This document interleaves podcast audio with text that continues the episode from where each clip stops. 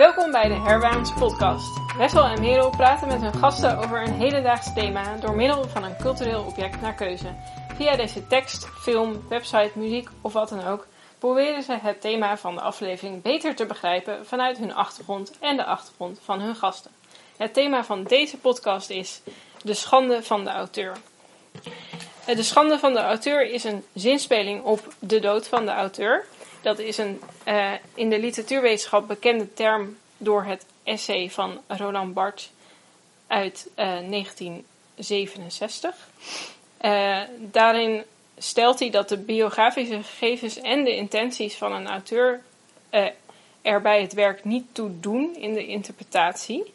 En dat is dus in tegenstelling tot het idee wat tot dan toe in de literatuurwetenschap heerste, dat de auteur de, de enige echte interpretatie van het werk in zijn bezit heeft.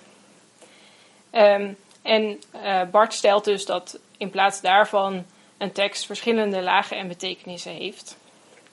Uh, je kan dit bijvoorbeeld vergelijken met interviews van schrijvers in kranten tegenwoordig. Er wordt heel vaak gevraagd van, uh, oh, zijn deze passages in jouw boek, slaan die op jouw leven? En Bart zegt dus van nee, um, die interpretatie die klopt niet. Uh, de aanleiding voor deze podcast was de, is de recente publicatie van Door de schaduwen bestormd reflecties op de controverse rond de oorlogsjaren van Lucebert. Samengesteld door Yvonne Au en Tommy van Avermaten bij uh, uitgeverij Oevers. En uh, Yvonne is de, deze avond te gast bij ons. Welkom. Dankjewel.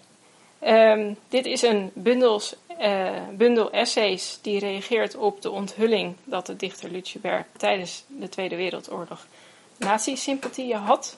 En daarop volgde een discussie uh, hoe we moesten omgaan met het werk van deze grote dichter in het licht van zijn moreel verwerpelijke ideeën. Um, met de verandering van de dood van de auteur naar de schande van de auteur voor dit thema van de podcast willen we dus bevragen in hoeverre schaamtevolle ideeën van een auteur, dus uh, discriminerende of racistische ideeën bijvoorbeeld, zich verhouden met hun werk. Moeten we dit werk anders interpreteren? Mogen we het überhaupt nog wel lezen? En um, wat doet het in ongenade gevallen zijn met onze kijk op hun kunst? Wessel, jij mag als eerste. Ah, oh, wat fijn. Uh, ja, ik wilde praten over Herbert George Wells. H.G. Wells wordt hij ook vaak genoemd. Uh, en dan wil ik het specifiek hebben over The Time Machine, een van zijn meest beroemde boeken.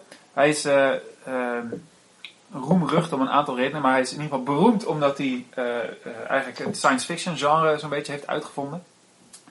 Um, en The Time Machine is dus een, een novelle die gaat over de time traveler die door de tijd heen reist en in een toekomst uitkomt waar hij een aantal avonturen beleeft en dan terugkomt om het te vertellen aan de mensheid. Um, het roemruchte stukje was dat H.G. Wells is, is nog gewoon een figuur geweest, blijkbaar, als je een beetje onderzoek doet. Maar waar hij in ieder geval uh, berucht om is, is dat hij uh, een tijd aanhanger is geweest van eugenetica als principe om de, de maatschappij te verbeteren. Dus het, het specifiek wel of niet laten voortplanten van mensen en, en selecteren op bepaalde eigenschappen. Um, en um, als je onderzoek doet naar waar dat dan op gebaseerd is en of, of mensen, was hij nou echt, geloofde hier nou echt in of niet, dan kom je eigenlijk heel snel op denk ik een centraal thema van deze discussie uit. Namelijk, uh, mensen zeggen dat hij bepaalde dingen heeft gezegd, dus dat hij bepaalde dingen heeft gedacht. En andere mensen zeggen, ja, maar later heeft hij dit gezegd of gedacht. Uh, en daardoor krijg je dus een soort eeuwige discussie over wat hij nou eigenlijk vond. Uh, en daarmee kan je dus heel snel zeggen, ja, maar hij was fout, dus we moeten zijn werk niet lezen. Of hij was uh, wel ooit fout, maar later niet meer of zo. Hmm. Um, Goed, als we dus wel kijken naar, hij, stel hij, hij geloofde dus in eugenetica en je leest de Time Machine, dan zou je dus kunnen zeggen, ja, dat, dat zie je erin terug. In de toekomst die hij bezoekt uh, zijn er twee volken. Dit is in het jaar 800 en 2701 waar hij naartoe is gereisd. Um, en um, de wereld is eigenlijk een perfecte soort uh, natuurlijke utopie waarin een soort kleine mensjes die die Eloi noemt, die leven daar een soort hemels leven. Fruit groeit aan de bomen, er is niemand ziek, er is geen ellende en oorlog. Behalve dat soms komen er een soort monsterlijke wezens uit de grond. Eh, die heten dan Morlocks. En dat zijn een soort uh, troglodyten, noemt hij ze. Dus eh, heel grote ogen en eh, kromme rug en zo. En die sleuren dan van die Eloy mee ondergronds om ze waarschijnlijk dus op te eten. En later in het boek blijkt dan dat, of dat is de, theorie van de time traveler, dat de Morlocks een soort onderklasse zijn geweest die de industriële machines die onder de grond zaten hebben moeten onderhouden. En de Eloy zijn een soort elite die boven de grond heeft voortbestaan. En zij, die, die mensen die boven de grond leven zijn dus zwak en dom. eh, en hebben allemaal privileges gehad. Dus die, die leven gewoon een soort luxe leventjes. Terwijl de Morlocks zijn dus een soort van... Ja, eh, ver- vervormd tot een soort monsterlijke wezens. Die dus in dienst van de elite eh, bezig zijn geweest om de machine draaiende te houden. En als je dus het boek op die manier leest, zou je kunnen zeggen: ja, hierin zie je dus wat er gebeurt met de maatschappij als we niet selecteren op slimme, krachtige, moedige mensen of zo. Ehm, Hm. Ik denk niet dat het boek daarover gaat, maar er is dus wel een hele discussie over als je op internet kijkt tussen mensen die dat boek zo willen lezen.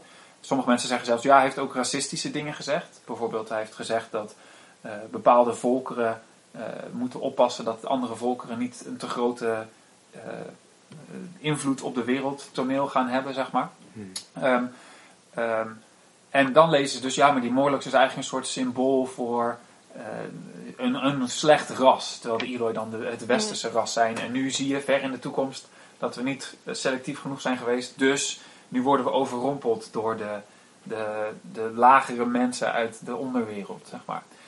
Ehm, en eigenlijk wat ik graag wilde zeggen over, over deze hele discussie is dat ehm, de verandering van iemands mening dus niet genoeg wordt meegenomen bij het kijken naar eh, zo'n werk. Maakt het dan ook nog uit wanneer dat werk is geschreven?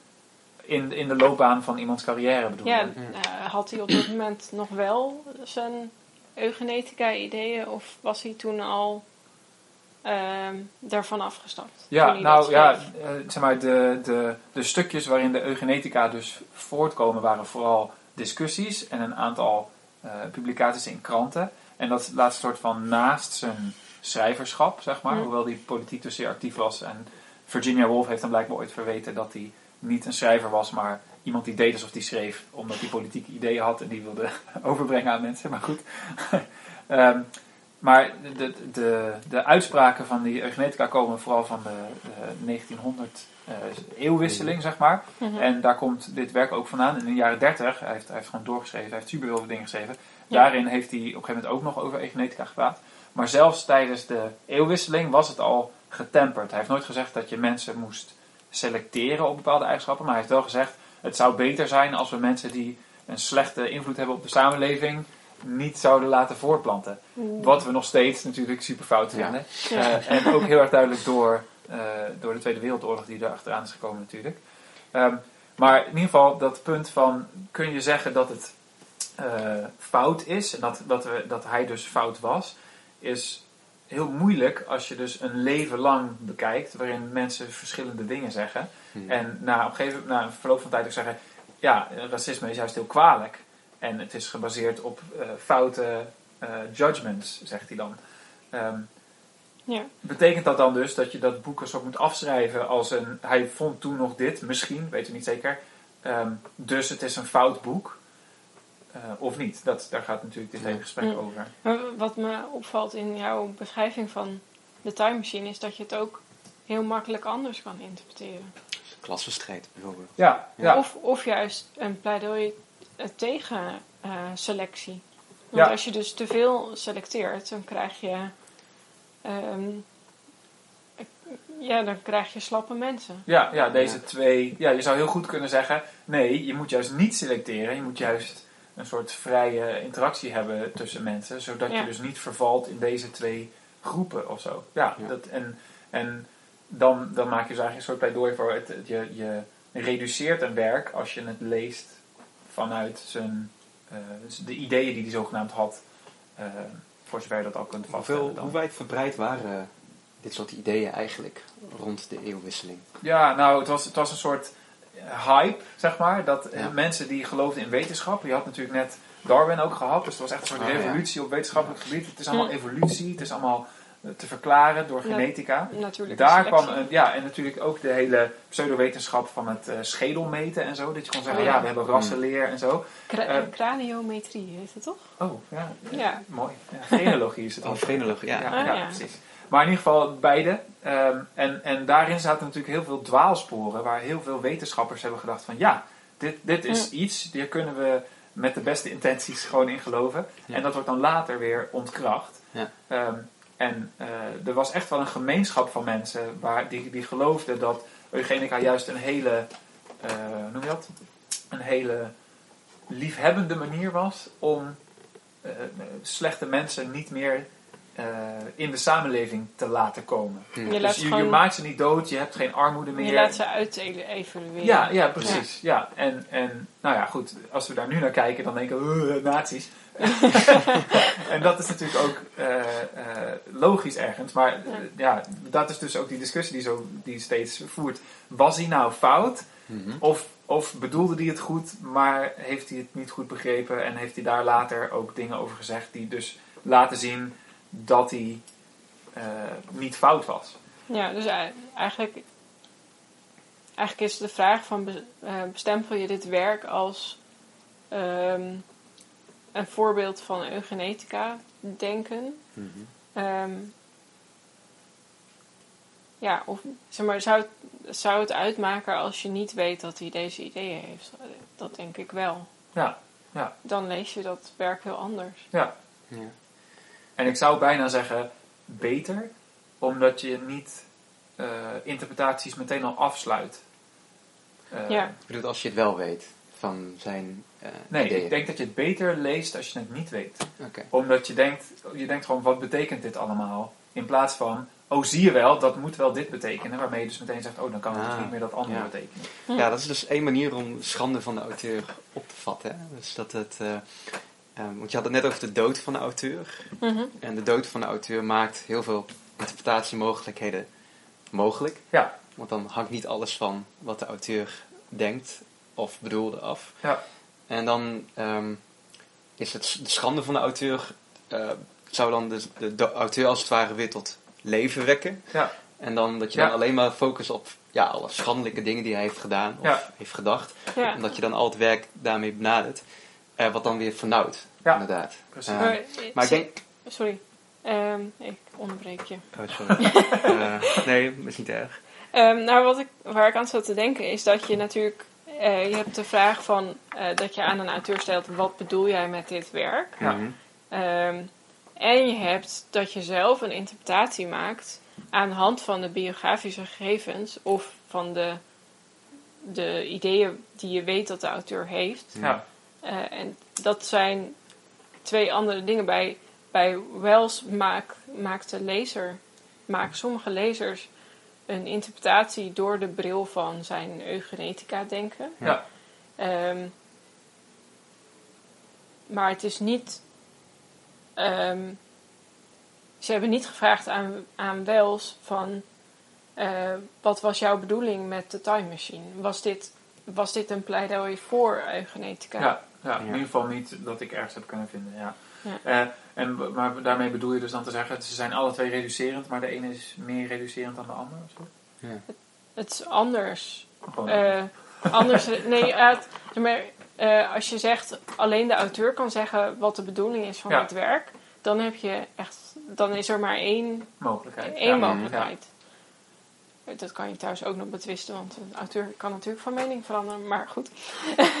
Ehm, en als je als lezer zegt, ik kies voor deze, dat is ook reducerend, Ja. omdat je zegt, ik kies voor deze interpretatie. Ja. Want, Maar Op basis van omdat deze je, kennis. Ja, Ja. omdat je verschillende lezers hebt. Ehm, wat ik dus wel een boeiende eh, vraag vind: van kan kennis over eh, schandelijke aspecten van een auteur eh, niet alleen vernauwen, maar kan het juist ook een toevoeging zijn? ja, Weet je, dus dan dat je bijvoorbeeld weet van, oh ja, deze auteur was vroeger racistisch, of ja, was racistisch ook toen hij het werk schreef.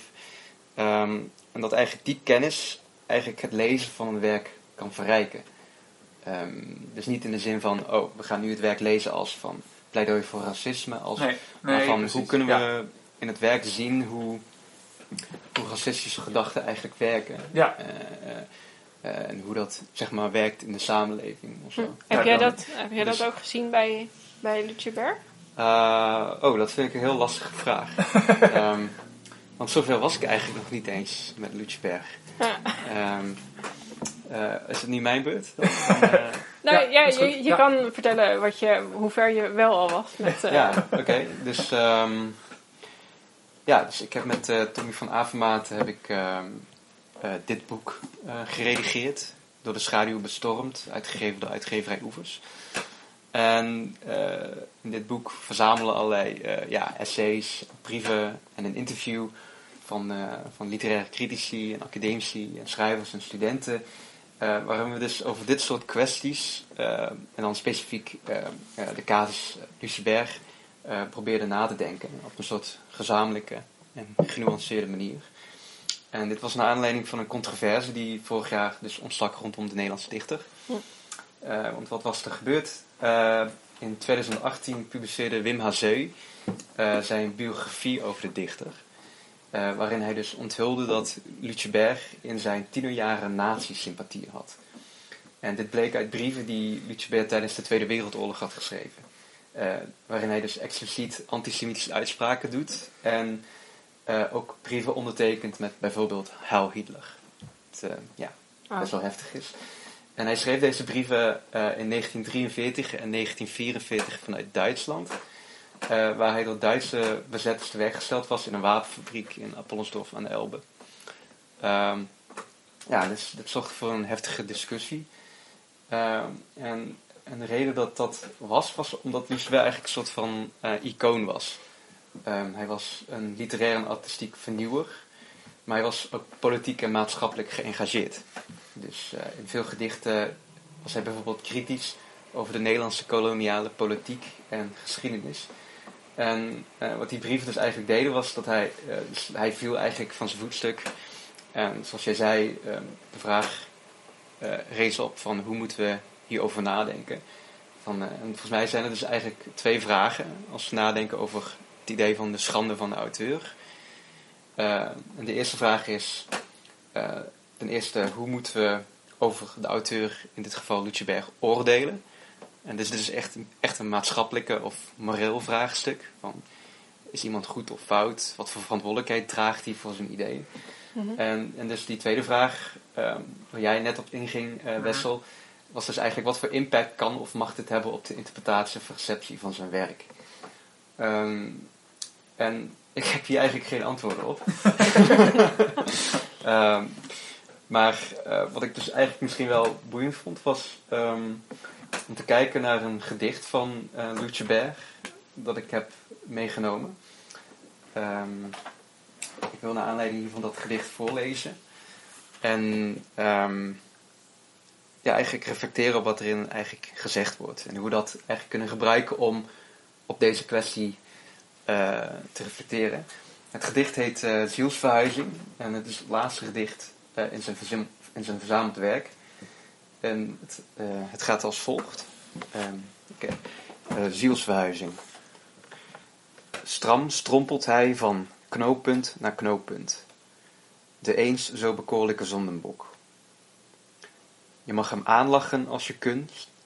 Hij grijnst, maar trekt het zich niet aan. Aangebrand niet, maar afgebrand, een flauwte. Dat gaat weer over. Hij zal wel weer opstaan. Plooiend zijn broek, zijn rok, het oude rund.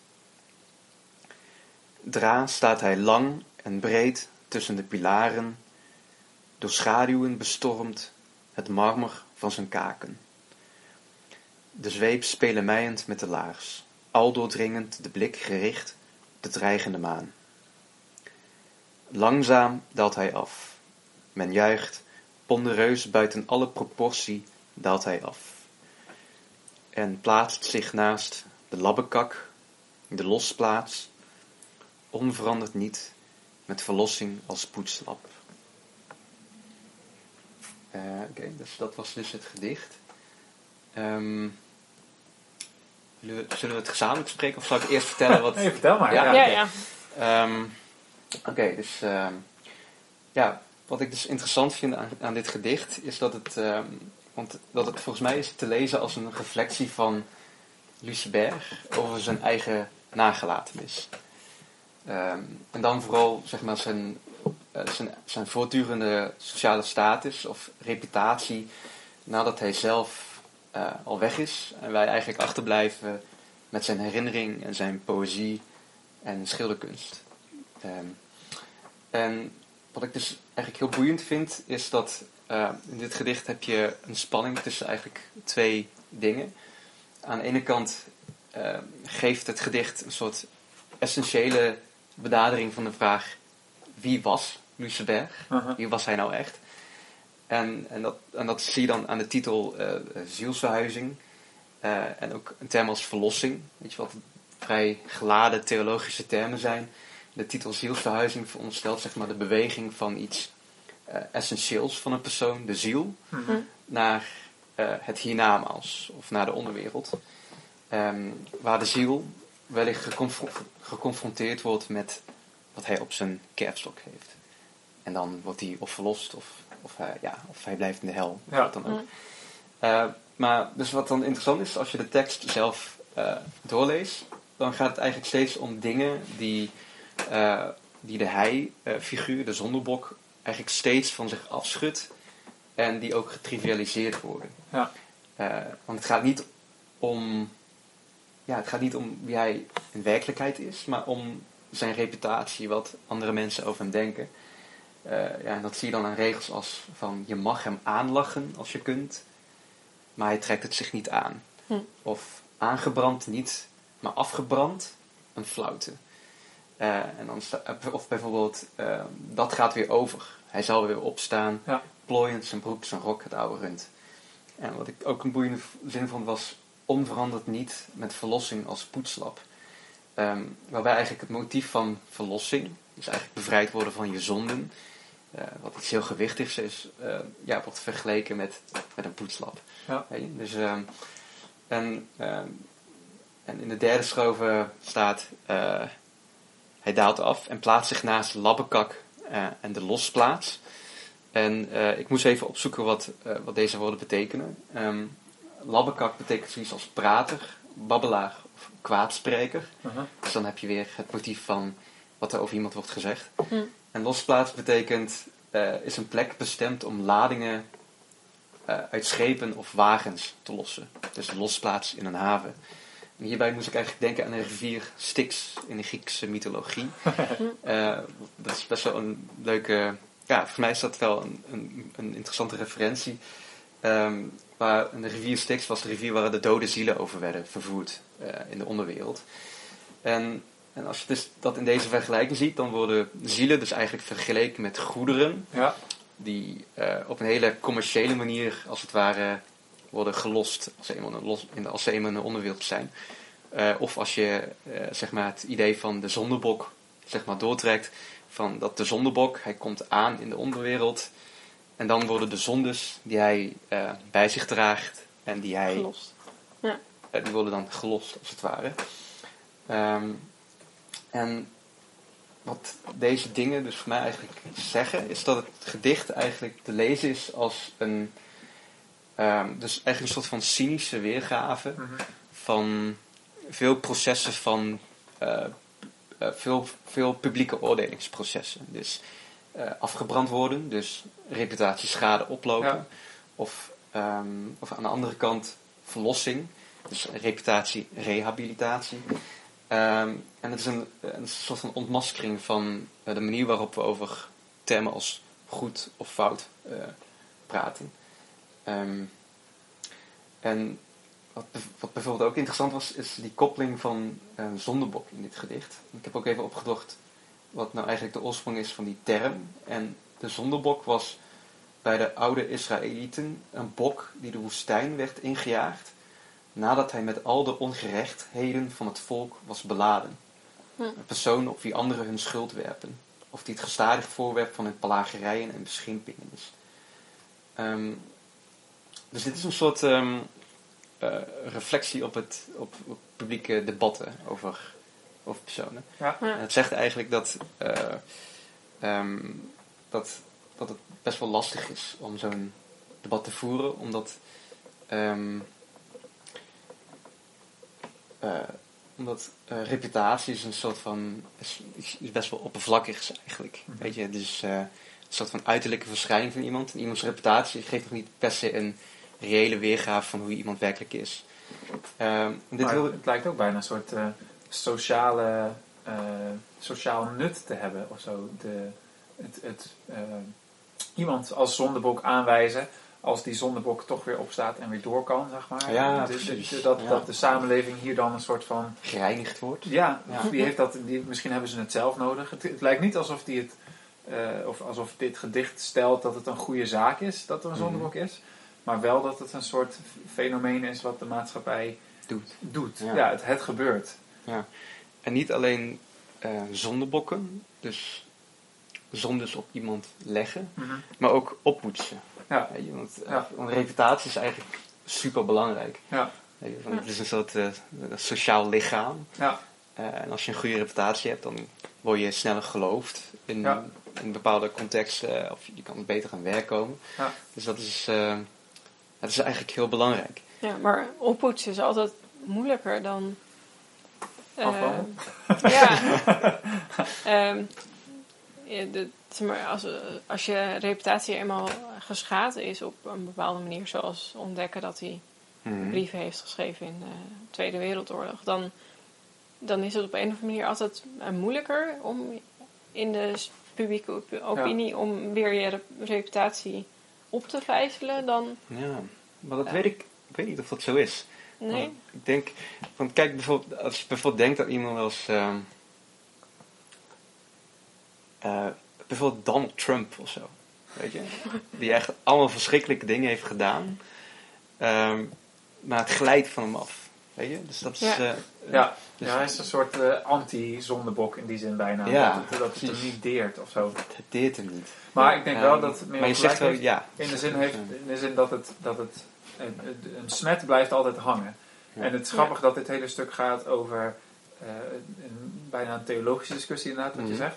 Maar het kan zo over Twitter gaan. Waar, waar mensen eh, zeggen, ja, maar tien jaar geleden heb jij ja. dit gezegd. En, eh, eh, Mhm. en juist dat hele proces van wat vinden we dan met z'n allen belangrijk dat iemand wel of niet gezegd Mhm. heeft. En kunnen we dat nog steeds serieus nemen? Of mag iemand van mening veranderen?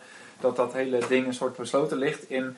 Het is eigenlijk lachwekkend dat we, dat, dat we daar zo druk mee, zijn, mee bezig zijn. In plaats van... Ja, in plaats van wat dan? Precies, weet ik niet in het gedicht. Maar Ja, in ieder geval wat iemand misschien doet. Of, of Ja, de daadwerkelijke eh, zonde en de daadwerkelijke goede daden die iemand doet. ja ik, denk- ik heb de indruk dat er een soort, wel een soort van suggestie is van een soort van metafysische Mhm. zonde. Ja, Dus wat iemand, wat, of iemand echt goed of fout is. ja, Maar dat we daar in alledaagse taal eigenlijk moeilijk aan kunnen komen. Ja.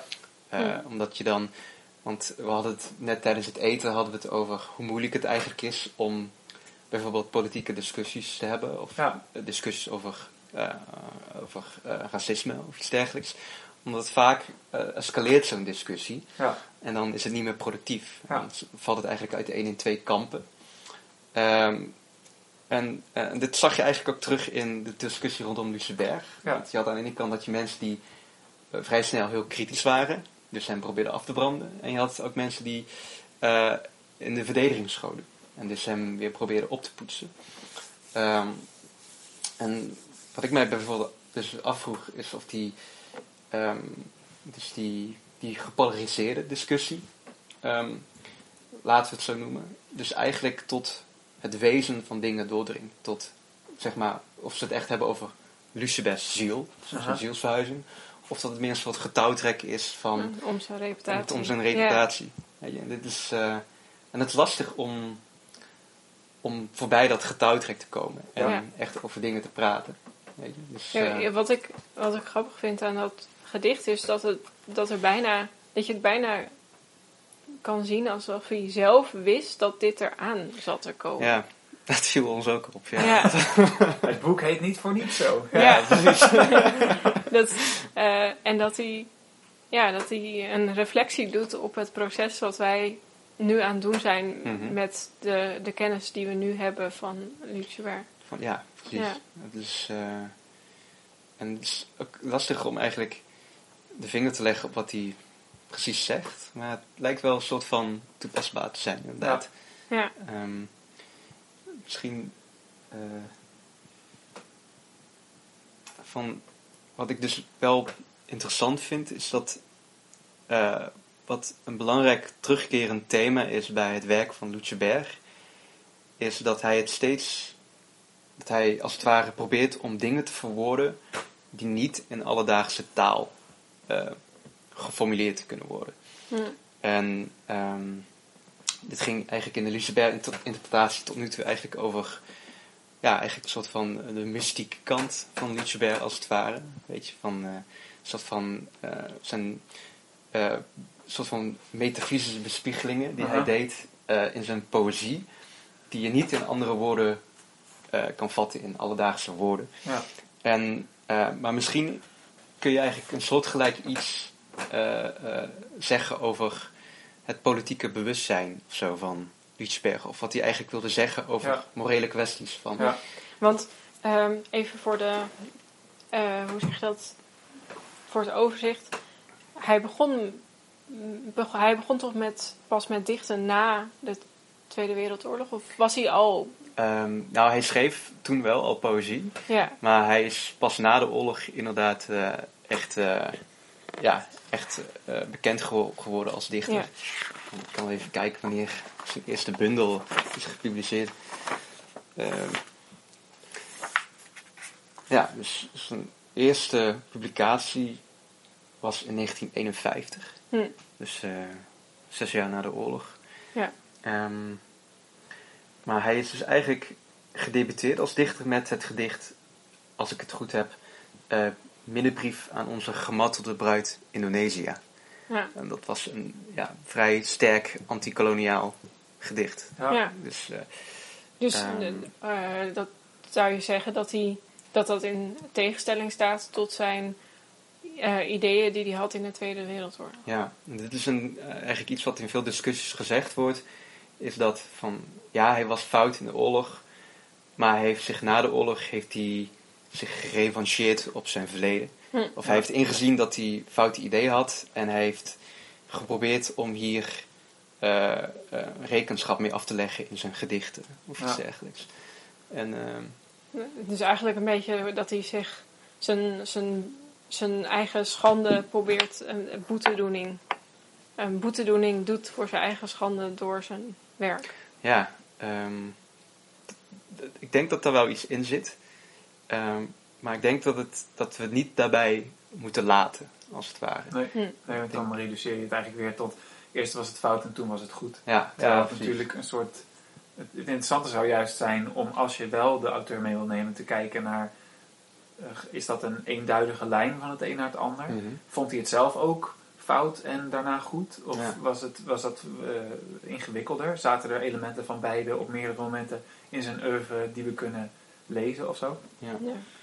ja ik Dus vind- eigenlijk vergelijkbaar met Wells, ehm, dat, hij, dat zijn ideeën over eugenetica niet zo zwart-wit zijn als wij nu denken als wij eugenetica zeggen. Ja, precies. Ja, en ik denk dat dat wel vaak de val is wat er natuurlijk gebeurt als je iemand schandelijk vindt of fout vindt. Dat Ja. je dus inderdaad niet meer kijkt naar context van de, de cultuur op dat moment, maar ook van die persoon. Dat dat natuurlijk, ja, als je, als je zegt, oh hij heeft dit ooit gezegd, dus alles wat hij heeft gezegd wordt daarmee geïnfecteerd. Ja, het is heel Ja. reductionistisch. Ja. Eh, en ik denk dat, die redu- dat dat reductionisme ook.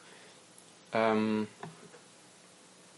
dat het eigenlijk ook een, een ontoereikende reactie is op, op, op de slechtheid van racisme. Ja, Weet je? Want racisme is niet alleen, van, van, is niet alleen expliciet haatdragende gedachten, nee. maar kan super subtiel zijn eigenlijk. Ja. En het kan eigenlijk zo subtiel zijn dat je heel moeilijk ergens daar de vinger op kan leggen. Ehm, maar toch heb je een manier nodig om over dat soort van, dat, die vormen van, eh, eh, eh, van en ik, ik vind dat, ja, ik noem dat een soort indirect moreel falen. dus, ehm, dus je, bent, je komt op een of andere manier wel tekort als, als, als persoon die ernaar streeft om een goed persoon te zijn.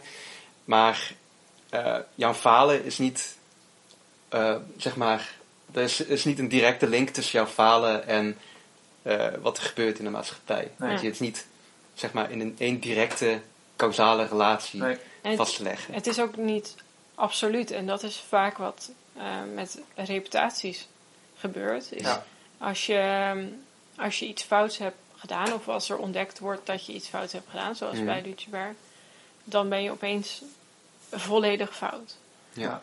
Ehm, ja, of je moet iemand rehabiliteren en dan is die dan, dan dan is hij weer helemaal goed. helemaal zeg goed. Maar. Ja. Ja. Ja. terwijl. Ja, alsof er dus altijd iets mee moet gebeuren. Van er Mm. moet een straf zijn, of we moeten in ieder geval samen hebben besloten. Dat- dit doen we met deze Ja. persoon, dit doen we met het werk. Wat we Mhm. wel heel goed vinden, maar ja, jammer dan. Of, of Ja. ja. zoiets. En dat is jammer, want je mist eigenlijk zoveel van de discussie als je, als je het zwart-wit maakt. Ja. Ja. Als je die grijsheid zeg maar toelaat, dan kun je ineens over veel meer dingen eh, praten. Ja. als het ware. Maar, maar grij- grijsheid is eng. Ik denk dat dat uiteindelijk er aan ten grondslag. Als, je, als iets heel duidelijk slecht is, dan kan je het van je afduwen. En als, je, Hmm. als iets goed is, dan kan je het omarmen. En eh, als iets grijs is, dan, dan moet je je er toe verhouden en telkens weer Ja. toe verhouden. En Ja. dat, is, dat vergt moeite. En, Ja, dan moet je inderdaad heel kritisch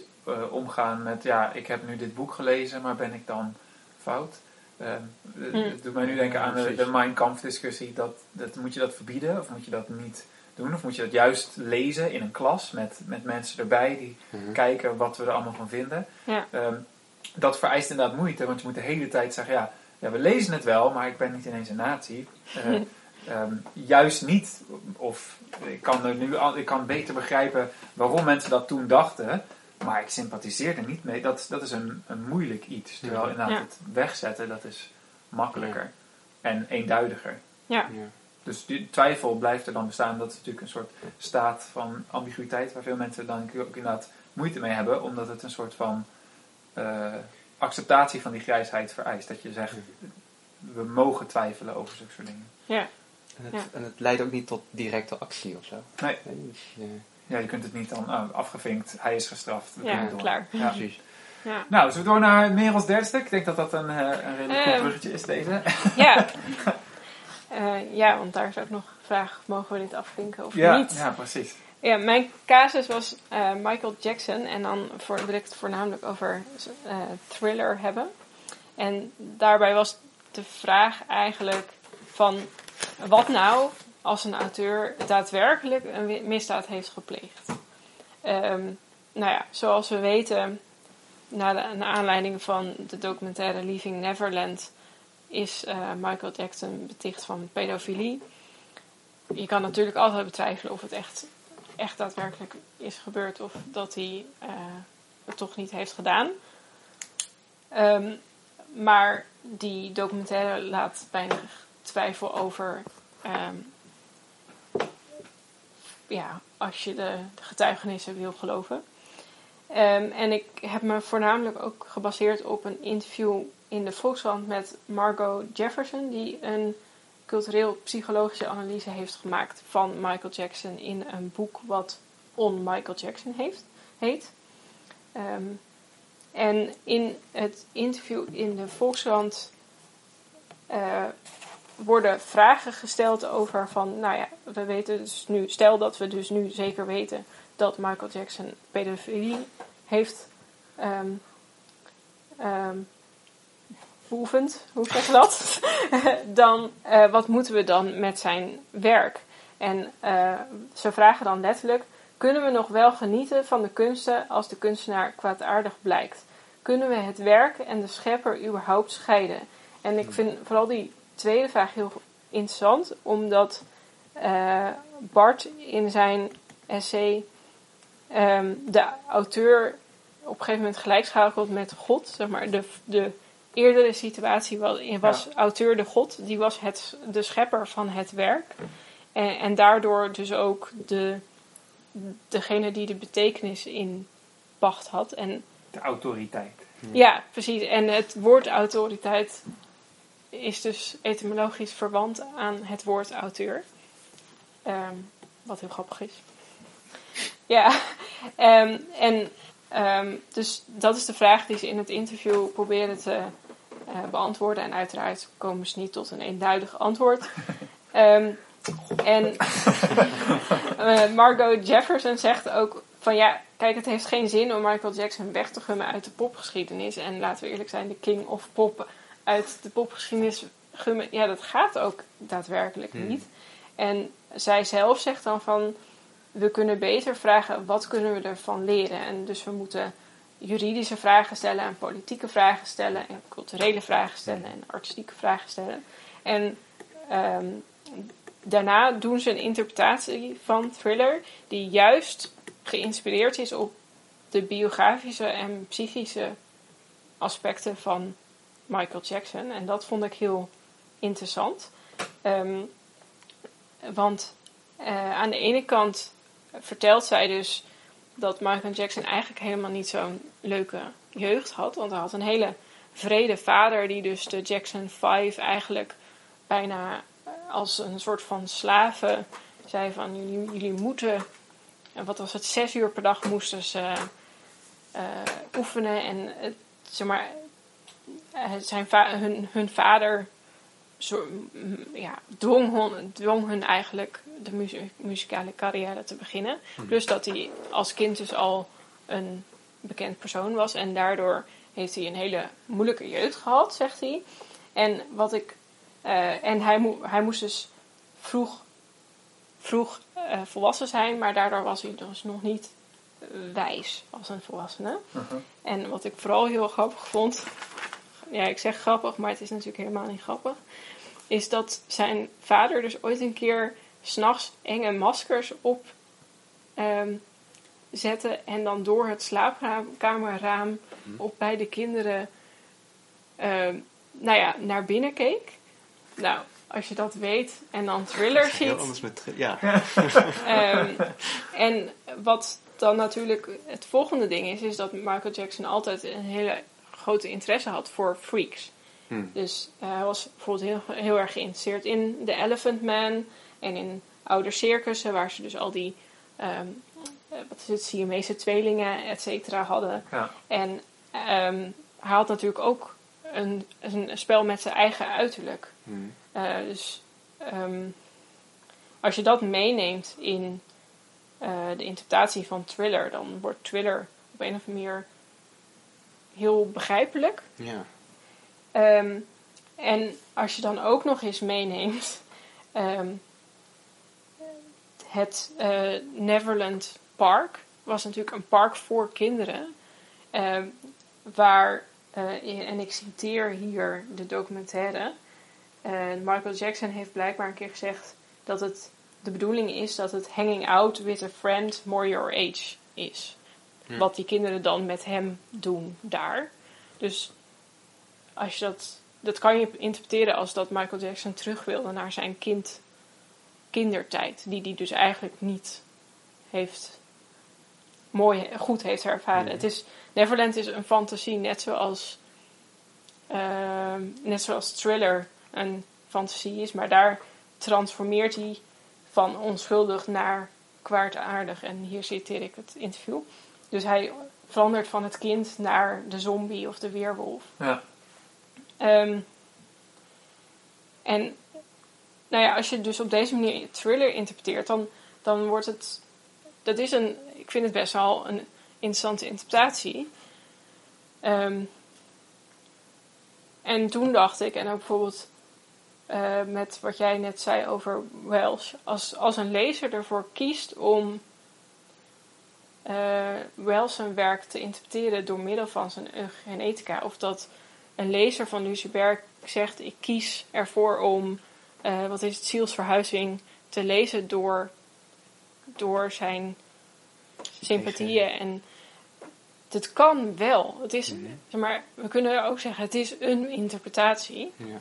De enige vraag wat je dan hebt, en dan denk ik vooral met Michael Jackson, is als je weet dat hij zo'n misdaad heeft gepleegd, we gaan er nu even vanuit dat dat zo is, Mhm.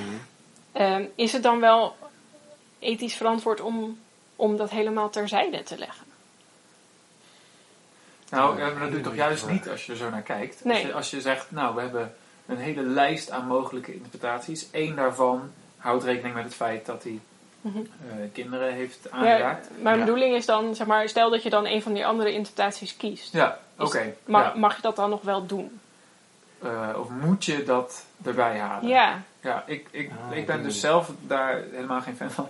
Maar ik vind het wel interessant, want ik denk dat een van de, de redenen, dat was misschien meer terugwijs naar het begin van wat je zei, maar ik denk een van de redenen dat, dat mensen nu heel snel een reden hebben van we moeten, ik moet niks met die eh, Michael Jackson of zijn muziek, eh, is omdat het bijna voelt als een goedkeuring van zijn Ja. kwade daden als je zijn muziek nog mooi vindt. ja. Ehm, en, en, en daar willen mensen dan ver van blijven natuurlijk, eh, logischerwijs. Ehm, dus dan, dan, dan, eh, dan is er nog maar één interpretatie mogelijk. Terwijl ik juist zou Ja. zeggen, nou, dit mag er één zijn, maar het moet er wel één van de zijn. Ja, ja want ehm, de andere vraag is natuurlijk... We hebben jarenlang Michael Jackson zijn werk gelezen en geluisterd Ja. zonder deze interpretatie. ja, ja, precies. Was dat dan fout? Nee. Dat, en dat antwoord zou ik zeggen is inderdaad nee, omdat zijn invloed op de popmuziek was voordat we wisten dat hij dit heeft gedaan. En Ja. die, zeg maar, die invloed is niet opeens eh, Weg. niet meer goed of zo. nee. Of ja, die, die, je, wil, je bedoelt ze- eigenlijk, het, het, de invloed is niet eh, te beschuldigen voor dingen die hij gedaan zou hebben. Nee. Is dit ook niet een geval waarin eh, het misschien juist ehm, niet mogelijk is om te zeggen of wat we hebben gedaan door Michael Jackson te luisteren of door hem indirect te steunen, eh, of, dat, of dat het niet mogelijk is om te zeggen of dat goed of fout was.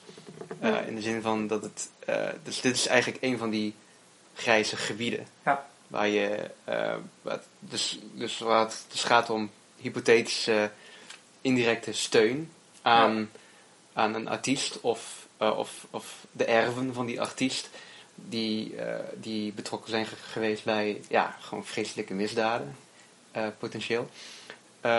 Dus.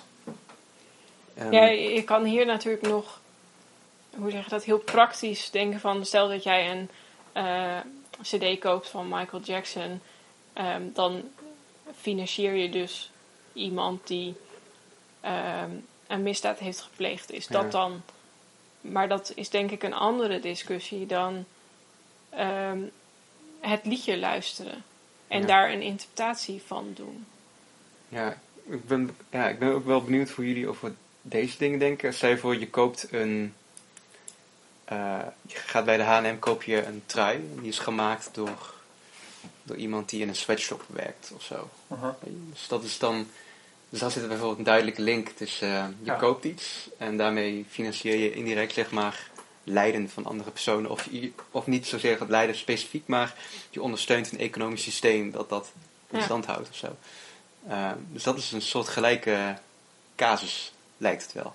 Behalve dat ehm, ehm, het niet zo is dat als je een cd koopt van Michael Jackson... of stel je, het zou handiger zijn als we gewoon iemand hebben die een misdadiger is. Dus er is een, een eh, artiest, eh, laten we hem een dichter maken... die we weten dat hij misdadiger is. Mhm. Je steunt met het kopen van een werk van die artiest... niet eh, die misdaad, eh, maar die persoon. Ja. En met het kopen van een trui gemaakt in een sweatshop... steun je daadwerkelijk het De misdaad. economische systeem. ja, Ja. precies. En zeker Ja. als je over dat gedicht dan gaat nadenken en zegt: Ik vind het zo interessant dat ik hierin kan zien dat Mhm. deze persoon heel slechte ideeën heeft. Ja, ja, ja, ja. Eh, maar juist daardoor ben ik me bewuster van het feit dat mijn oom ook ooit zo heeft gedacht. En daar ga ik Ja, nu ja. een stokje voor steken. Dan ben je juist eh, een heel positieve bijdrage aan het leveren. Misschien Mhm. zelfs zo dat die dichter nu geld heeft om het leven weer op een andere manier aan te gaan. Ja. Zo, dus het, het- het is niet een, Dus eenzelfde dit is soort, eigenlijk eh, wat we de vorige keer hebben besproken. Dus een gedicht is geen legbatterij, Nee. in feite. Nee. Dus, Ja. eh, dus je hebt producten die misschien op een slechte manier tot stand zijn gekomen. En daar heb je de optie om het te boycotten. Ja. Wat gewoon een soort referendum is op van wij steunen dit niet, wij Ja. willen dit niet financieel steunen. Eh, maar dan ligt het bij kunstwerken ligt het iets ingewikkelder, Ja. omdat er niet En een conceptieve relatie is, maar een kritische relatie. Ja, Ja. en je kan bijvoorbeeld zeggen, ik koop niet de CD van Michael Jackson, maar dat is, staat nog niet eens gelijk aan. eh, ik luister Michael Jackson niet. Want Hm. er zijn nog altijd andere manieren om hem te Ja. luisteren. Bijvoorbeeld, ik heb Thriller gewoon op YouTube zitten bekijken. Ja. Ehm, en dus het lezen van, of eh, ja, ik, ik noem het nu elke keer lezen, maar Ja. het, het beluisteren en het zien van deze Mhm. clip is niet, ehm, een, niet per direct een commerciële. Het is geen commerciële actie, zeg maar. Ja, nou het hangt er vanaf als je, als je in de details gaat van oh, YouTube reclames en Spotify Ja. dingen. Daar zit natuurlijk wel geld in, maar de vraag is naar wie het gaat. Maar de, de, het cruciale onderscheid is denk ik dat als je je verhoudt tot kunst, is dat nooit consumeren ehm, alleen. Het is Ja. nooit alleen Ja, consumeren. precies, dat bedoel ik. Ja, ja. ja. Ja, precies. Ja, dus. ehm ehm, dan bij Lutje Ja. het geval. En ik denk ook bij H.G. Wells. Ja. Ja, dat je, dat je, zeg maar, je kunt dat heel makkelijk lezen en begrijpen en, en allemaal de Ja. processen in jezelf en ze ook daardoor in de maatschappij teweeg brengen, die op geen enkele manier eh, de auteur uitsluiten, maar ook op geen enkele manier het werk eh, afsluiten en in een potje doen en op de plank met fout Ja. zetten. Ja, Ja. precies. Ja, en ik denk dat dat met iets als de, de muziek van Michael Jackson ook heel goed kan. Ook al gaat de muziek volgens mij eigenlijk bijna nooit over eh, kinderverkrachting. Ja. eh, kun je natuurlijk wel zeggen, ehm, als ik dit liedje hoor en ik besef me dat dit aan de hand is, Mhm. dan ben ik me toch aan het verhouden tot die muziek en, het, en de kunst en Ja. niet... En eh, waar, het- waar voor ja. mij dan dus de crux in ligt, ehm, wat ik net ook al zei, is dat dan de interpretatie nog steeds bij jou als lezer ligt. En Ja. je dus keuzes maakt in de interpretatie. Dus je verhoudt je altijd, het is altijd het grijze gebied. Terwijl als je zegt, ehm, de auteur kiest de interpretatie, of Ja. bepaalt de interpretatie, dan, Mhm.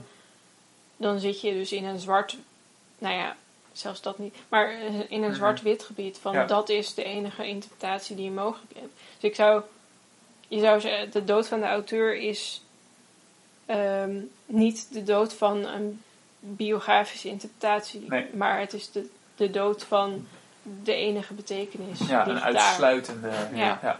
En misschien is het dan ook wel interessant dus om dat te vergelijken met, eh, als jij zegt als lezer heb je keuzes. Het zou ook zo moeten zijn dat de maatschappij keuzes toelaat daarin. Ja. Dat de maatschappij dus niet zegt, als je nu naar Michael Jackson luistert, Dan ben je fout. ben je ook fout. Ja. Want Mhm. dan, eh, ehm, nou ja, dan, dan, dan ben je eigenlijk juist eh, de waarde van die kritische verhouding aan het ondermijnen. Ja. Waardoor je dus niet meer met z'n allen kunt nadenken over het werk en over de eventuele zonde of schande van een, een artiest. Ja, exact.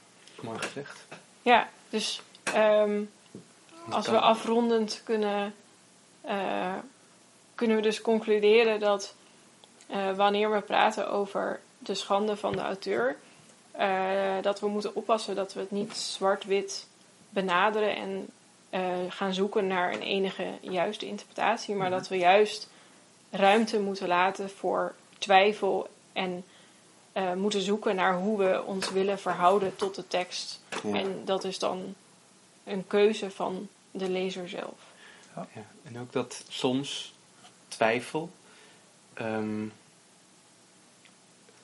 Productief kan zien. ja, productief kan zijn en een goede manier is om, om tegemoet te komen aan het eventuele kwade of het slechte wat, wat er echt gebeurt in de samenleving. Ja. Van, eh, ehm, ik denk dat, dus dat als je puur dingen in termen van zwart en wit ziet, dan ga je voorbij aan heel veel oorzaken die wel een rol spelen in, in, in menselijk lijden. Ja. Eh, dus dan zou het juist goed, ja, dan kan het heel productief zijn om te twijfelen. Ja, twijfel is productief. Dat vind ik een mooie afsluiting van deze podcast. En eh, tot de volgende keer. En de volgende keer is het nut van onderwijs. Als ik. Nee.